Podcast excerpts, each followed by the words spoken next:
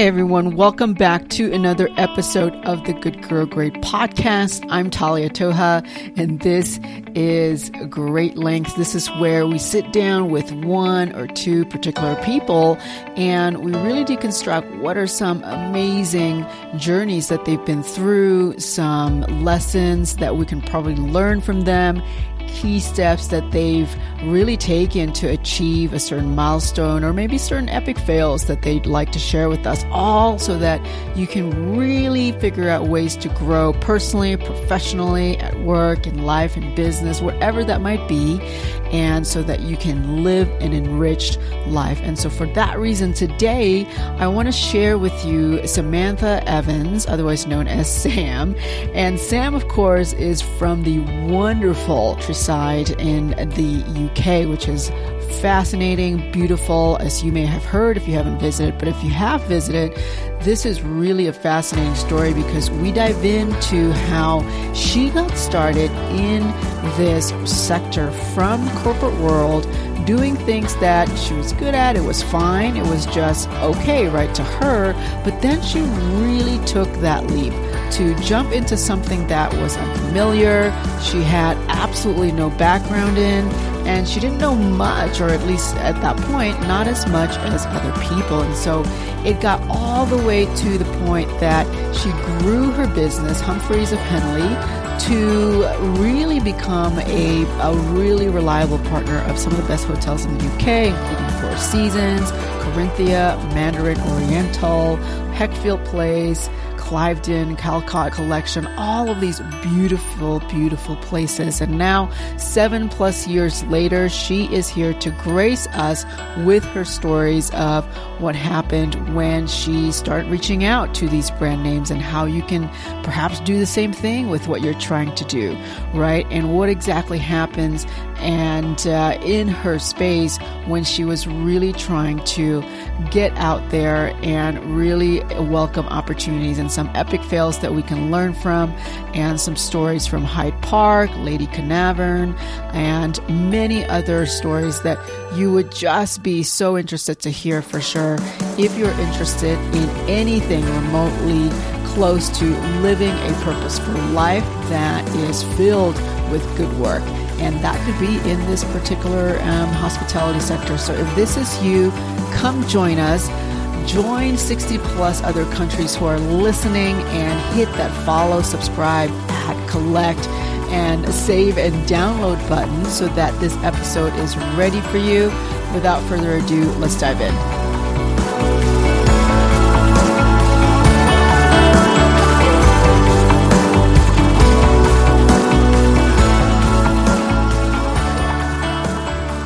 All right, Sam, I am so excited that you're here. I cannot wait to hear more about the beautiful, you know, English countryside, all your work in hospitality, all your work for people who are visiting the UK, and uh, and all of these great things that you're doing in a meaningful way. But before we talk about any of that, I actually want to kind of jump back for a minute and go to really your origin story because I'm always curious to see and hear how people get started in what they're passionate about.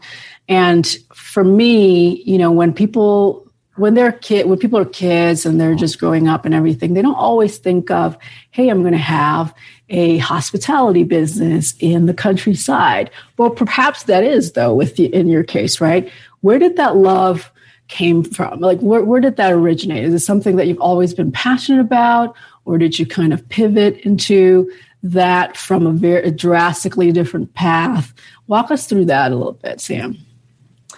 Um, it's it's great to be here, and uh, and and thanks so much. Um, yeah, the the English countryside runs through my veins. I I was born and brought up in the Cotswolds. I now live in the Chilterns. So um, as far as I'm concerned, I've I've been living in two of the most beautiful parts of the world, which is is just wonderful. Uh, but I didn't start off there. I, I went into corporate land um, and stayed there for um, over 20 years, doing jobs that I absolutely loved. I was a consultant. I traveled the world. Um, I worked with some amazing people, both clients and colleagues. and learnt a huge amount about what I'm now applying into my own business. Um, so I couldn't be doing what I'm doing now without all of that corporate corporate background. But you know, things happen in our lives, don't they? And um, both personally and professionally, I um, hit a bit of a wall, and it was time to exit uh, uh, from from that corporate situation. And and I'd had this this seed of an idea. Um, I, I, we live. I live in Henley on Thames, which is a beautiful little market town. Um, we're right on the river. We're host to the world famous Henley Royal Regatta, which is glorious. But the other 51 weeks of the year, it's a glorious little market town. But it's a real destination. And I couldn't understand why um, people would would sort of arrive, go round the middle, take a few photos, maybe have a nice lunch, and then leave, because they weren't um, able to really get into the heart of of what our life is like in the countryside.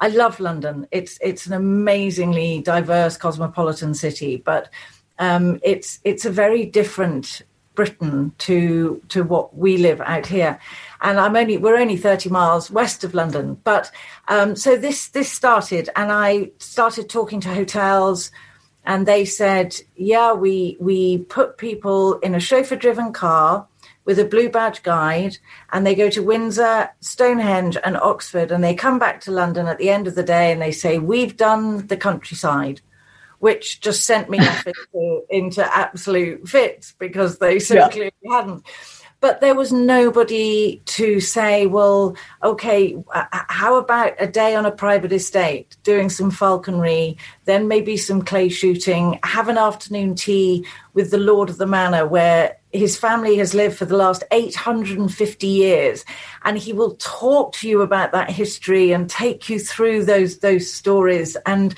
how about um, you know jumping on an e-bike and just going through the Cotswolds, or you know going? Oh, the real favourite is is going foraging, um, and then either going gin making or cocktail making, or creating a beautiful lunch out of uh, out of what you found. So it's about getting to the heart of what the English countryside is is really about, as opposed to maybe just some of the some of the myths and stories. Um, so I had this idea, and I started talking to some local people, and um, it was quite clear there was a real portfolio to start building, and and now. I'm the luckiest person in the world because I sell what I love, which is the English countryside. And there really is no better feeling um, particularly for overseas visitors, I think, to see their eyes just pop with amazement when they turn up at, at, at, at a private estate or they turn up at Highclere or Blenheim or whatever it may be. It, it, that's why we do it. It's it's glorious.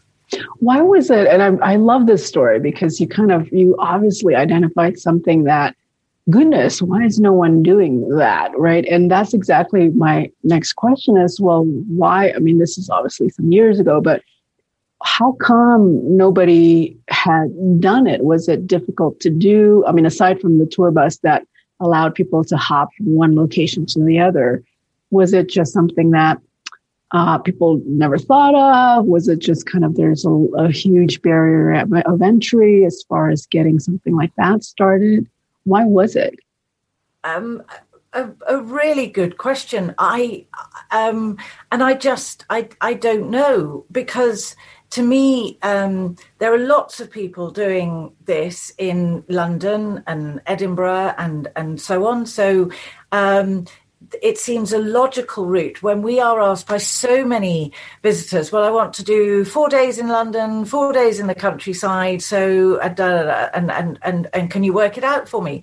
And, um, I don't know. I think they just used to do a simple trip to Blenheim and maybe a simple trip to another castle somewhere. Um, and and and they it was I think the countryside is seen as a bit of a a, a second rate cousin by those posh city folk. right, right, right. no, I lived in London for, for years, so I, you know, I love it. But um, the countryside is misunderstood, and um, uh, there's a, a, fabulous group of hotels which I won't name, but um, they are popping up across the countryside, and they're they're five star. They're absolutely stunning, but we describe them as the countryside for city folk because it's the it's the countryside done beauty. Uh, you know the the really pretty side of it without any of the reality of it, if you like. And I'm not saying that um, our visitors walk through slurry or anything like that, but but they do get the authenticity of it, and and I don't see the countryside as as the, as second best. I see it as the best, whereas the London and city based companies obviously see it as a bit oh it's a bit of an add-on whereas to us it's the core of it. Um, and so I, I, I mean, I, am in the lucky position that um, other people aren't doing it, I'm sure they will they will jump jump on it. Um, but uh, at the moment, we are just creating itineraries full of all of the best bits, which is is wonderful.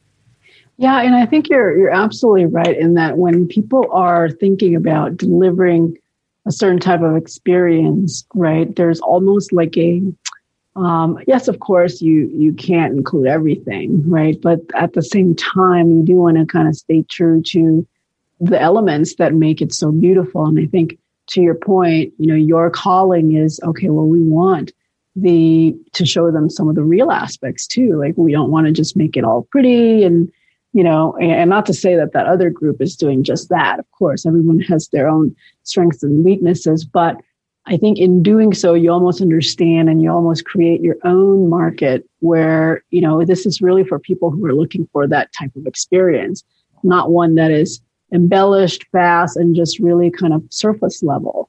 So I think that's phenomenal that you were uh, able to identify that in the very beginning. Now, when you, because I'm kind of curious, usually when people had this prolific career, uh, doing all of these things in an office, cubicle, whatever, and then they kind of shift to something else uh, that is drastically different, right? Did you feel that? And I don't know at what stage of life you were doing this, but was there a form of resistance, not just from people around you, and um, or maybe from yourself that you're kind of going, well, is it even worth me? going into that direction, right? Because I think a lot of the audience who's listening are consistently maybe challenged by that, you know, whenever they have to make a decision, because you can stay in the comfort zone, but you can also then divert into something that is purely magical, undiscovered, and uncharted. So, did that ever happen to you where there was like, okay, a little bit of a doubt? And then, if so, how did you overcome that? Um, oh, uh, absolutely spot on. I, I, I think if I'd had a pound for every time people said, you used to earn good money, go and get a proper job. Yeah. Um, again, uh, I'd, I'd, I'd be quite rich. Yes, there was a huge amount of that. And um, just it was confusion as to, you know, you, you had all of that. What, why have you walked away from it? Um, and, and don't you want to get that security back? Because the early stages, as anybody who's ever done it knows, the early stages of setting up a business are the hardest thing on the planet. I mean, way, way harder than I expected. And you know, I've always put in the hours. You know, I I'm, I will not shirk from hard work. That's great, but I'd never known anything like this. So they see me absolutely exhausted, earning no money, and um, just sort of floundering because it was all completely new. And they're saying, "Why are you mad?" Um, but there was something in there that I knew once I had this sort of uh, uh, outline of an idea that I knew I had something that was different and there was also a market for it. So I think I I did just have to shut my ears to a lot of it um, and try and find the people to surround myself with when I was talking about the work side to um, uh, it, it, you know, surround yourself with the right people. Surround yourself with the people who um, are going to either give you moral support or professional support or yes i went out looking for investors so you know uh, financial support um, and and i i just i did i think dig deeper than i i ever had before um, and I did discover something, you know, I, like many of us, I've got a fabulous circle of friends who I, I love dearly, but pretty much all of them are employed in, in some form or another. And I and I was the same when I was employed. I had no idea that running your own business was different to being employed. Um, you just think, oh well, you're, you're working every day, so it's it's it's the same. Um, well, it's clearly not. And so I I eventually learned just not to try and get them to understand um, and actually find people who were doing what I was doing and and and could understand, and that made a huge difference. I joined um, something called the Entrepreneurs Circle, which is an organisation over here for small business owners to really learn about um, marketing and and running a business and so on. And um, I call it Alcoholics Anonymous, but for business owners, because it gives all yeah. of that stuff. Not that I've ever had to use Alcoholics Anonymous, thank the Lord, but um, it's it's the advice, it's the support, it's the hugs when you need them, it's the celebrations when you need them. It's so you're surrounded. I mean, I don't know, two and a half thousand members, three thousand members, I think, but we're all going through all of these these elements. So I had to learn to go outside of.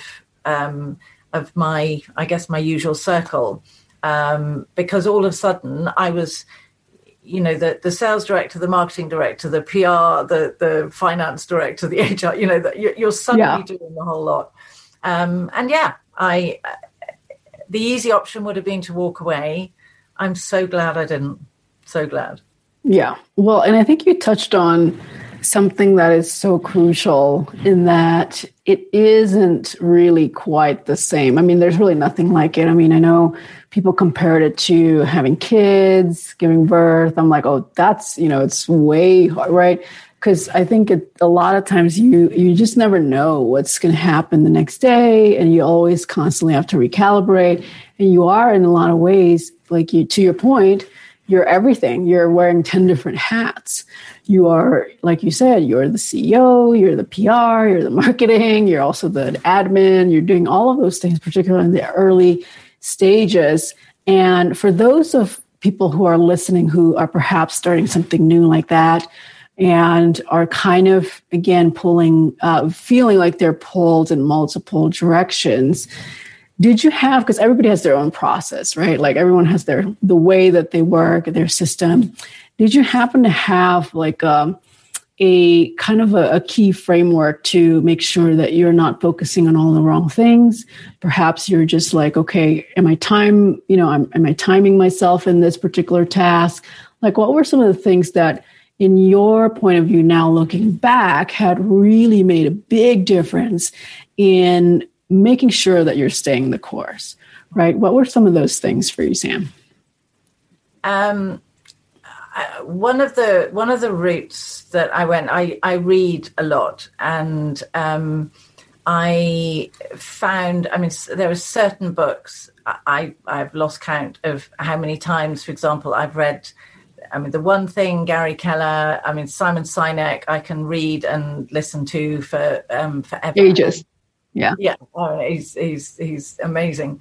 Um, and so I I learned a huge amount about um, uh, really focusing in and and prioritizing and when you've got no one no one measure, measuring you um, there's there's no accountability so how to create my own accountability fortunately having worked in in in corporate land um, I had been analysed down to my little toe. I mean, I, I really had a very good awareness of the things I'm good at.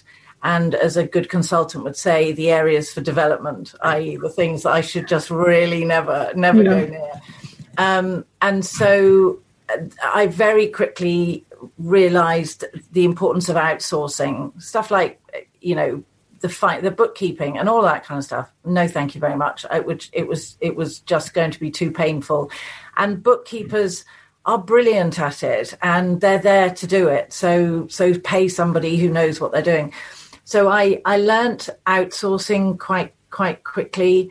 Um, and just constantly um, challenging myself out of my own comfort zone while keep going back to that core and and the, the core objective to be um, the recognized um, expert go-to person about the British countryside.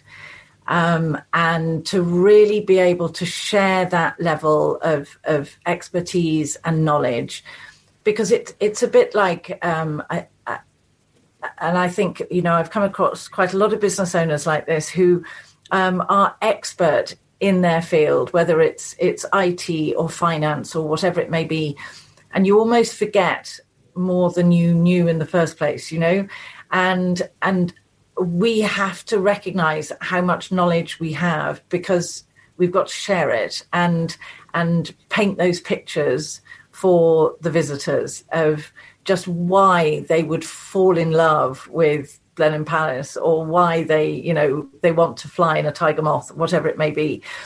And it's not what we do. It's oh god, I'm sounding like Simon Sinek again. You know, it's it is painting that picture, um, and and and I so I have certain uh, times where I I pull out of the business um, and and just so that I can look in. I didn't quite expect to have 15 months of pulling myself out of the business. yeah. So, funnily enough, the business is in quite a good shape at the moment in any way, everywhere except um, financially, but we won't go there. Um, but uh, yeah, to really find the right people to to help me to do that and constantly just constantly refreshing. It is like rebooting your laptop you know every day of of what can i do and and slightly change to make this make this better. And i've also tried to employ people who really really challenge me um, uh, I'm quite happy to acknowledge that there are chunks of the business that I shouldn't be involved in because th- there are people much better at it than I am. And those are the types of people I employ. Um, and I don't always, golly, certainly don't always get it right, but um, I love it when they actually say, no, stop, I think you're wrong. I think we should do it in, in, uh, this way and then you talk around it and you come come out with a solution that that um, has been great for me. Yeah, this is so, I think this is all really great. I am curious because, especially up to the point that you made on having your ideas challenged, right? Were there moments when, in the kind of creation and the development of your your business and um, you know your obviously your hospitality journey, were there moments when, at the moment, you were so sure that this is the path to go down on, right? Like, and just, okay, I'm going to do this. And yet now looking back, perhaps you go, well, you know, that might not have been the right move, right? Or we should have done this. I should have listened to that because I feel like everyone at various stages have all, all gone through this at whatever degree, small or large. There's always a moment when we were so sure that this is it. And yet, you know, as things unravel, you discover, oh wait, maybe not. Maybe I wasn't I wasn't I wasn't right there. Like was there ever a moment when that was the case for you, Sam? Um, there was there was a huge moment, to be honest with you. I was introduced to somebody um, who had amazing connections within um, our royal family, and I access to the palaces and so on. And um, I invested a huge amount of time and some money and so on developing a partnership with him. And I think I was a bit, um, I was just so excited by the possibilities of what we could do that I didn't do my due diligence. Um, and um, I was well and truly. I'm trying to think of a polite way of putting it. I mean, he did everything to destroy me. Ultimately, he he pretty well. Um, he tried to, to get everything from the business, and then um, uh, and then do what he did, and and that was probably the lowest the lowest point. I, I couldn't believe that somebody would would do that. Um, and, were they really? Uh, and I mean, were they actually connected to the royal family, or is it like a fabrication? And yet they just. It was a genuine. I mean, what what he could deliver was absolutely genuine. Um, uh, he just wanted all of my connections, and and then what he spread about me and Humphreys, the business, um, was was just just awful. So um, I do I do trust people, and and it's it's been to my um, been to my detriment um, sometimes. But actually, I'd prefer to start off from a point of view of seeing the best, and then and then be be um, find out the other way rather than starting from a negative. And I trusted him too much, and I was naive in the way I I dealt with him, but um, good always comes out of bad. You you you learn from it, and I am now a lot more cautious about how I work with people and what I share. Um, and as a result, I now have some incredibly strong partnerships that are mutually advantageous and mutually fun, and and all of those good things. Um, but it was yeah, it it it it, it was tough, and I think um, the other big lesson that came out of that time, um, I'm I'm not necessarily very good at asking for help, um, and and I learnt the the wonders of of asking for help and and and then getting it. Um, so I think if there's if there's something I would do differently um, with with setting up the business is identifying key sources of help right from the start. Um, and whether it's like this membership entrepreneur circle thing that, that I pay for but has been beyond valuable to me, um, through to just people I've met along the way, get those those sources in in place early because it's a lonely old place um, setting up your business. Uh, we, we, anybody you know we all know that, um, and and they've made such a difference. You know, as I've gone through. Yeah, this is. I mean, I think this is fantastic because I know that particularly when it comes to partnership collaboration, and it's really funny. Almost like everyone that I've met who had dealt with any form of partnership collaboration had experience well for the for the most part it's been positive but there's always one bad grape here and there and experiences that really taught us a lot i personally when i was just starting out there were definitely i want to say one or two moments when i truly regret ever collaborating with these people because it just is similar to you uh, it was very clear now looking back that the goal was different and they weren't in alignment and i thought that it was. And so it's really it's really crucial i think to have going back to your first point having the right people around you and i think we have to kind of have that self-awareness not to be blinded by using the analogy of your story um, you know something that's exciting something that's really kind of almost sexy and cool right like all of these things that tend to capture our imagination and then really blinding all of the elements that's necessary to sustain a healthy, not just business, but impact, right? That we want to create. Because without it, you can't go further. So I love that point that you made, Sam. And I kind of now, you know, just kind of transitioning from it because you touched on now being able to create very solid partnerships and just, you know, fantastic partners in your in your circle. And I know that You've mentioned that you partner um, in the UK with Four Seasons, uh, Corinthia, Mandarin Oriental, right? All of these fantastic, just beautiful names. And I'm sure the audience are curious, knowing your story now, knowing that original kind of path that you set yourself uh, up to. What? How did you kind of? What was the first move that you made that really set you up for working with these brand partners? Was it just a plain? I'm going to reach out to this person. Was it connected by someone else that you had known? What was that first step that you take? Uh, I I just picked up the telephone, to be honest with you, to somebody I had never met before, didn't have a clue who I was. Um, and uh, uh, I, I, will name her. She's the fantastic Alex Bew, and she was um, sales director of Cliveden House at the time. And she, um, so she agreed to a meeting. And I think within five minutes, we had just absolutely clicked. And she just got what I was doing and where I was coming from, and critically, how it would be good for the guests of Cliveden House. So, you know, you stay at Cliveden, it's magnificent, the service is incredible, um, you, you, the food is stunning, the, you're in the most absolutely beautiful, beautiful place. But the element that the, where the hotels um, almost lose that control is when the guest wants to go out and go exploring and go to Windsor for the day or go to wherever.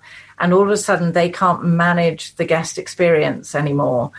Well, that's where we come in because they just hand them over and we maintain that fabulous experience that the guest has had in the hotel and we just manage it outside of the hotel.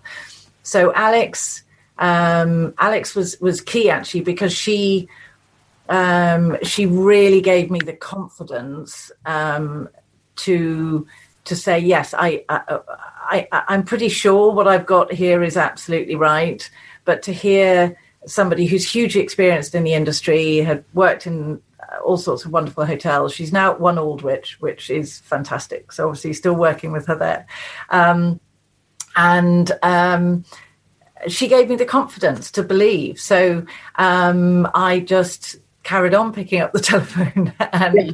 That um, your first uh, outreach, or was that was she like the tenth, the first one?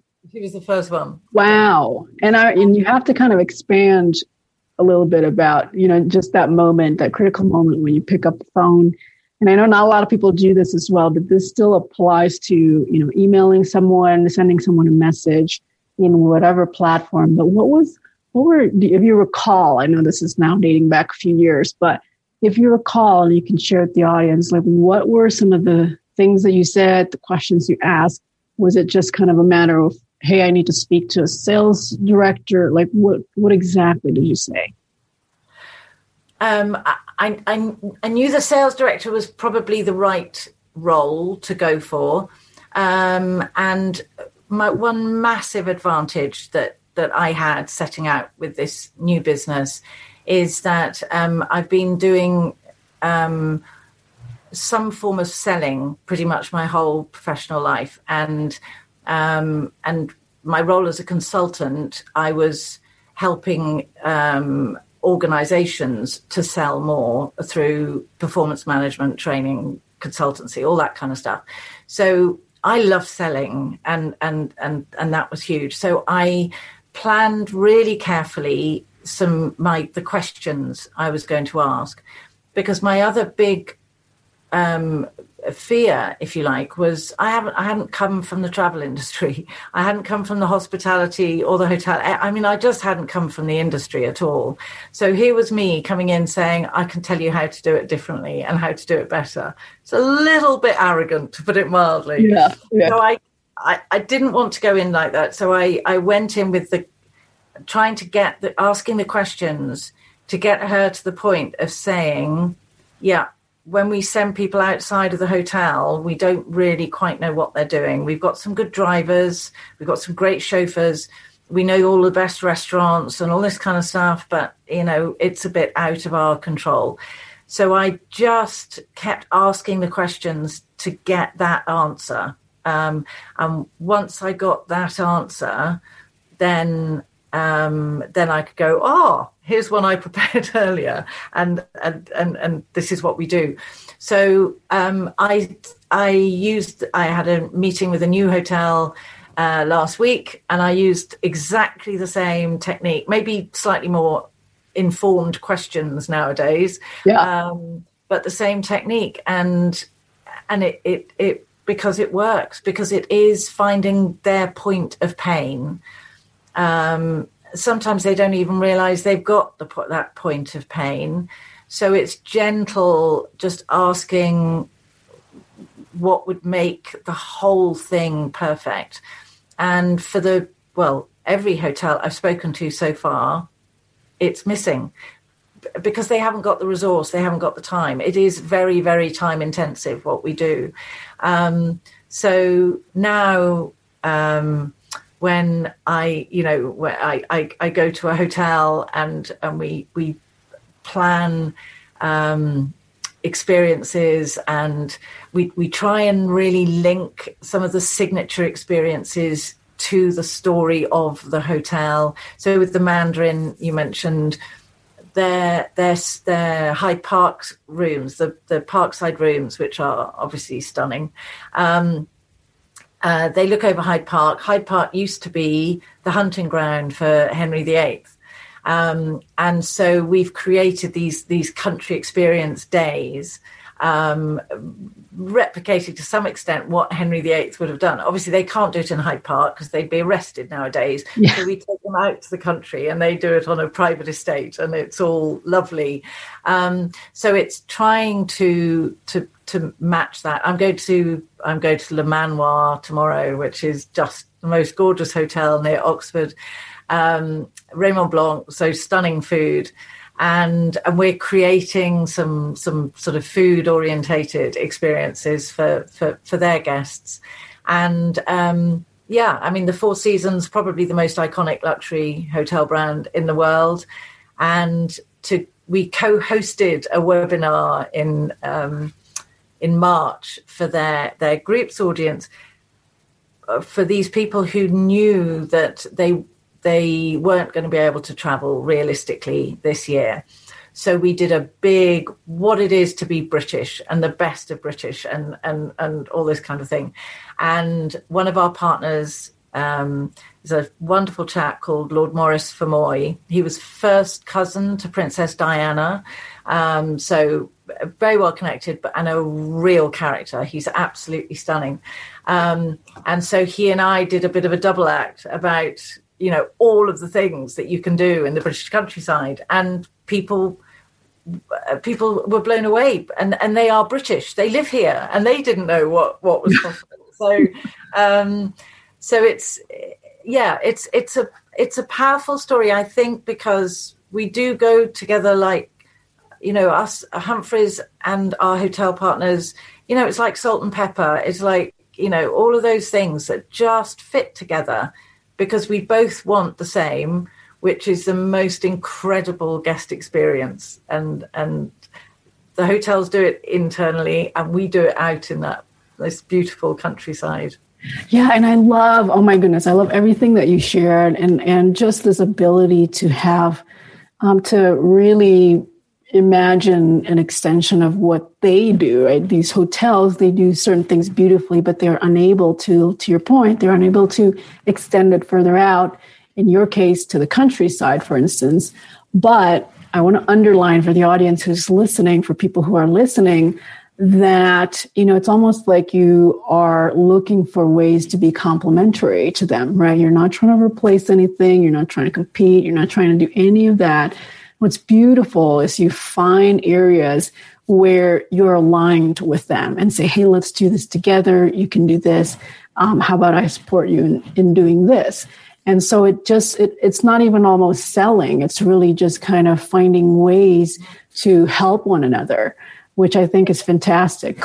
So I think there's that element where um, a lot of times what we think are weaknesses, they're actually strengths right? Yeah. And in your case, definitely with Humphreys. So, uh, absolutely, and and you know, people aren't stupid, are they? And and if we try and be something that we're not, they will see through us. You know, I I have no interest, for example, in the celebrity culture. Um, I don't recognize anybody, but to me, celebrities are you know we're in a rowing town here. You know it's it's our olympic rowing champions or it's it's um, you know the the um, our polo coach. It's you know those those people are are the ones. So you know when people come to us and ask for you know can i go and meet so and so i go yes you can but you're you're talking to to the the wrong people because um i think it's it's the the authenticity is key. And um, one of our favorite favorite couples. Um, they live in um, they live in North Carolina, and um, they came over in um, September 2019, and we put together a 14 day itinerary for them, and they they did it all. I mean, they really they're fun. It was their golden wedding anniversary, and and they really really went for it. Um, and uh, so we'd obviously been talking for a good three, four months putting together this itinerary. And I went to meet them. They, they were staying at Cliveden actually. And, uh, and I walked in being terribly British and sort of stuck my hand out to shake their hand. And of course, Linda just throws her arms around yeah. me and Dave just throws his arms. And I just thought, this is incredible. And they said, it's because of you. We're so excited about our trip. Um, and I mean, it doesn't get any better than that, does it? You know, that that's what that's what life should be about. And and as British people, I think we are naturally quite stuffy and and conservative with a small c. Um, and I love that I'm being brought out of of that um, by by our guests. Yeah, yeah, I love that you use that that uh, that story as well because it is true. In America, there's a lot of hugging. Well, I mean, not so much now with well, what's yeah. happening, but definitely the hugging culture is, you know, is definitely a thing. Um, and I do, I, I mean, I have some friends from the UK who's like, well, we don't really do that. You know, occasionally we do the, the cheek kind of thing, but that's really the extent of it. so, and it's really funny because sometimes even hearing the way people, you know, criticize, you know, deliver criticism or express discontent in some ways, US versus UK, you know, very, I mean, the US, they would just be completely, they just, you know, blow the lid off and they don't care. They say certain things. And the UK seem a lot more um, structured. yeah, we've just sort of say, oh, we're mildly irritated or something. something like that. Touch, just mildly irritating. um, so, is I mean, because I think that's one thing that we need to kind of acknowledge, especially in this world where everything, like the world, almost collapses into one uh, big world where everybody's interacting with one another. I know with our audience, you know, we had our listeners and students, they come from whatever 60 plus countries or so.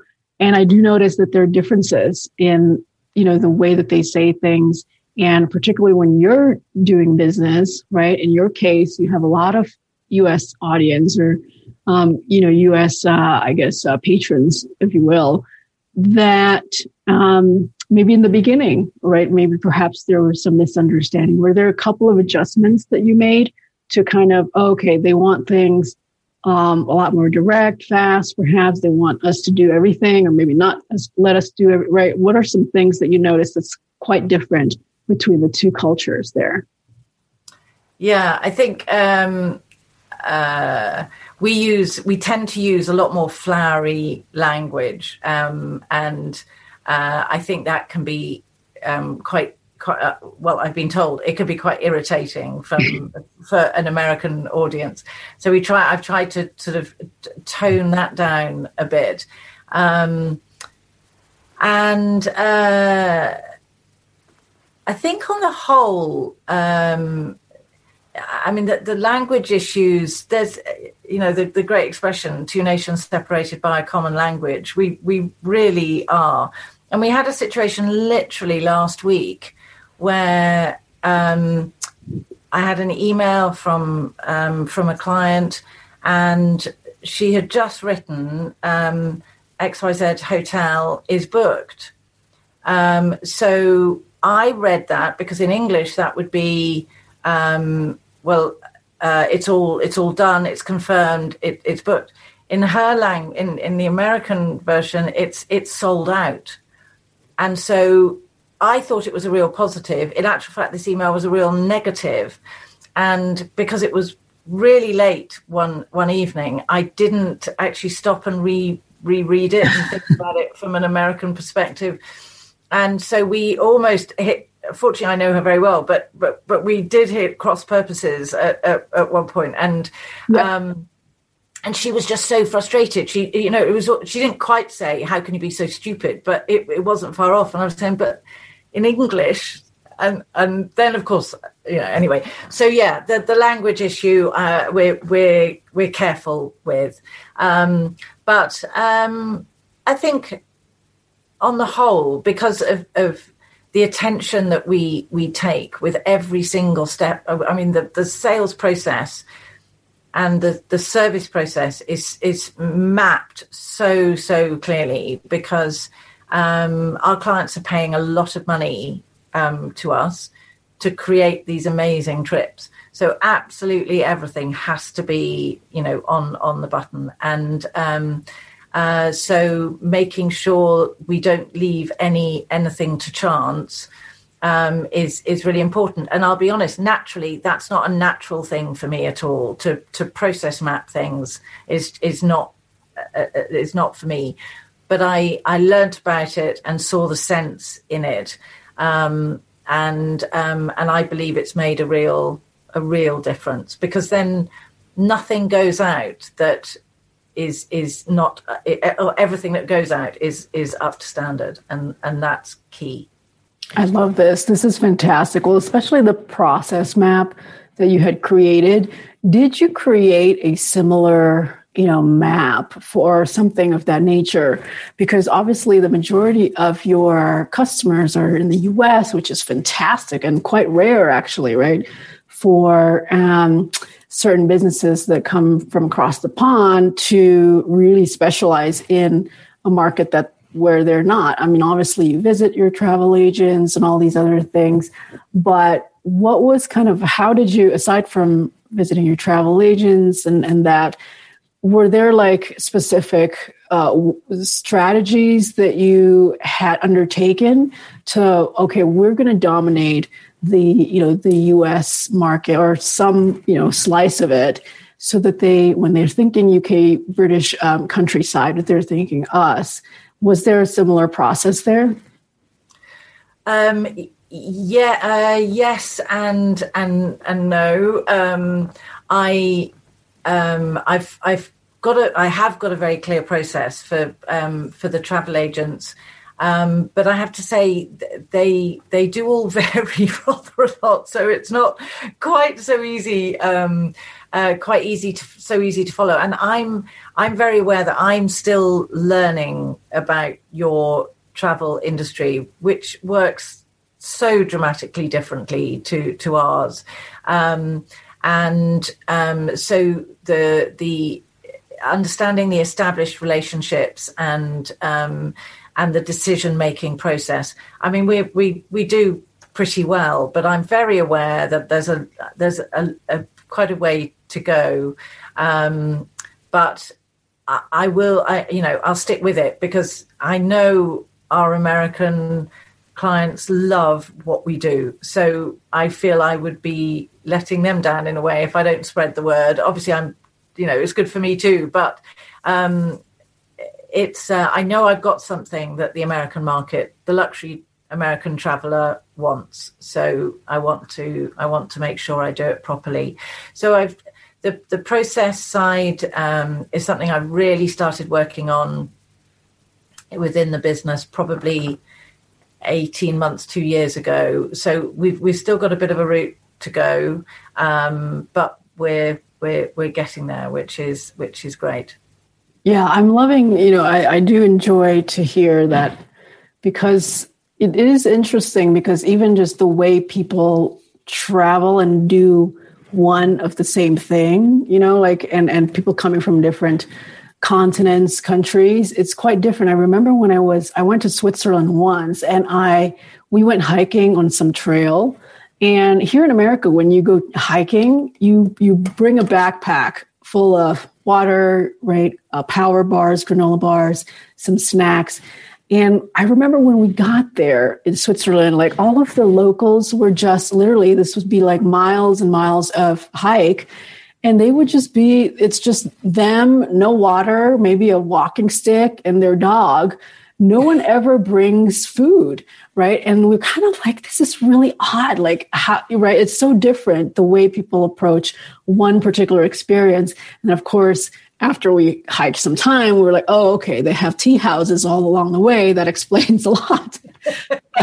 but even just the gear, like we would just be like with the with the raincoat, with everything, our hiking boots. These guys were just very casually dressed, and you just kind of go, okay, well, maybe I'm overdressed, you know. So, but I think you're onto something definitely for sure when you um, serve the you know the the U.S. market in a in a different way, and, and than maybe those Londoners who are coming to the countryside. Very, um, I love that um, that takeaway there. Now, Sam, believe it or not, we are running out of time. So why don't you go ahead and share with everyone who's listening, who's watching, where they can find you, learn more about the beautiful experience that you have waiting for them once everything opens up, and then we'll wrap up the interview. Okay. Uh, the best place to go is um, on the website. There, um, humphreysofhenley.co.uk and there is um, a section called uh, the Countryside Guide, and that is going back to what I was talking about the content marketing earlier of sharing information.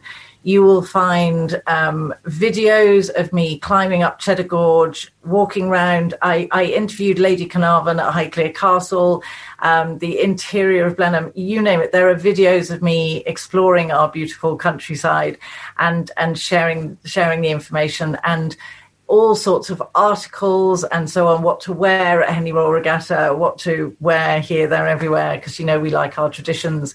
Um, so lots of information in the countryside guide on humphreysofhenley.co.uk. Amazing. Those are all, I mean, you can definitely get lost in this site for sure. I mean, it's just so enjoyable. I've been on there, fantastic, and really just what a wonderful experience. So, Sam, thank you so much for being on. I truly enjoy your story, you sharing your insights, your journey, and I'm sure everyone who is watching and listening to this um, feel the same way and more. So, thank you so much for being on this podcast. And well, my pleasure. It's I've thoroughly enjoyed it, and it's it's been fascinating thinking about the years of setting up been, yeah. and so on exactly and how I got here and and just lovely talking to you so thank you fantastic Sam definitely people who come on and they definitely say you know it's almost like a reflection where they're like oh my goodness 10 years ago that's what I did or 20 years ago that's what yeah. I did um, which is always fun but thank you again and I wanted to share with everyone who's listening definitely check out Sam and her fantastic work and the British countryside. Make sure that's on your bucket list, maybe even move it up your bucket list.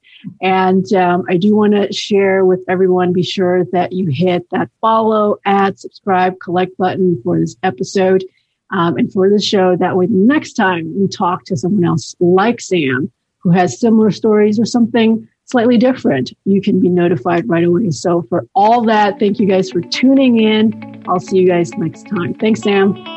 Thanks so much. Bye. Fantastic.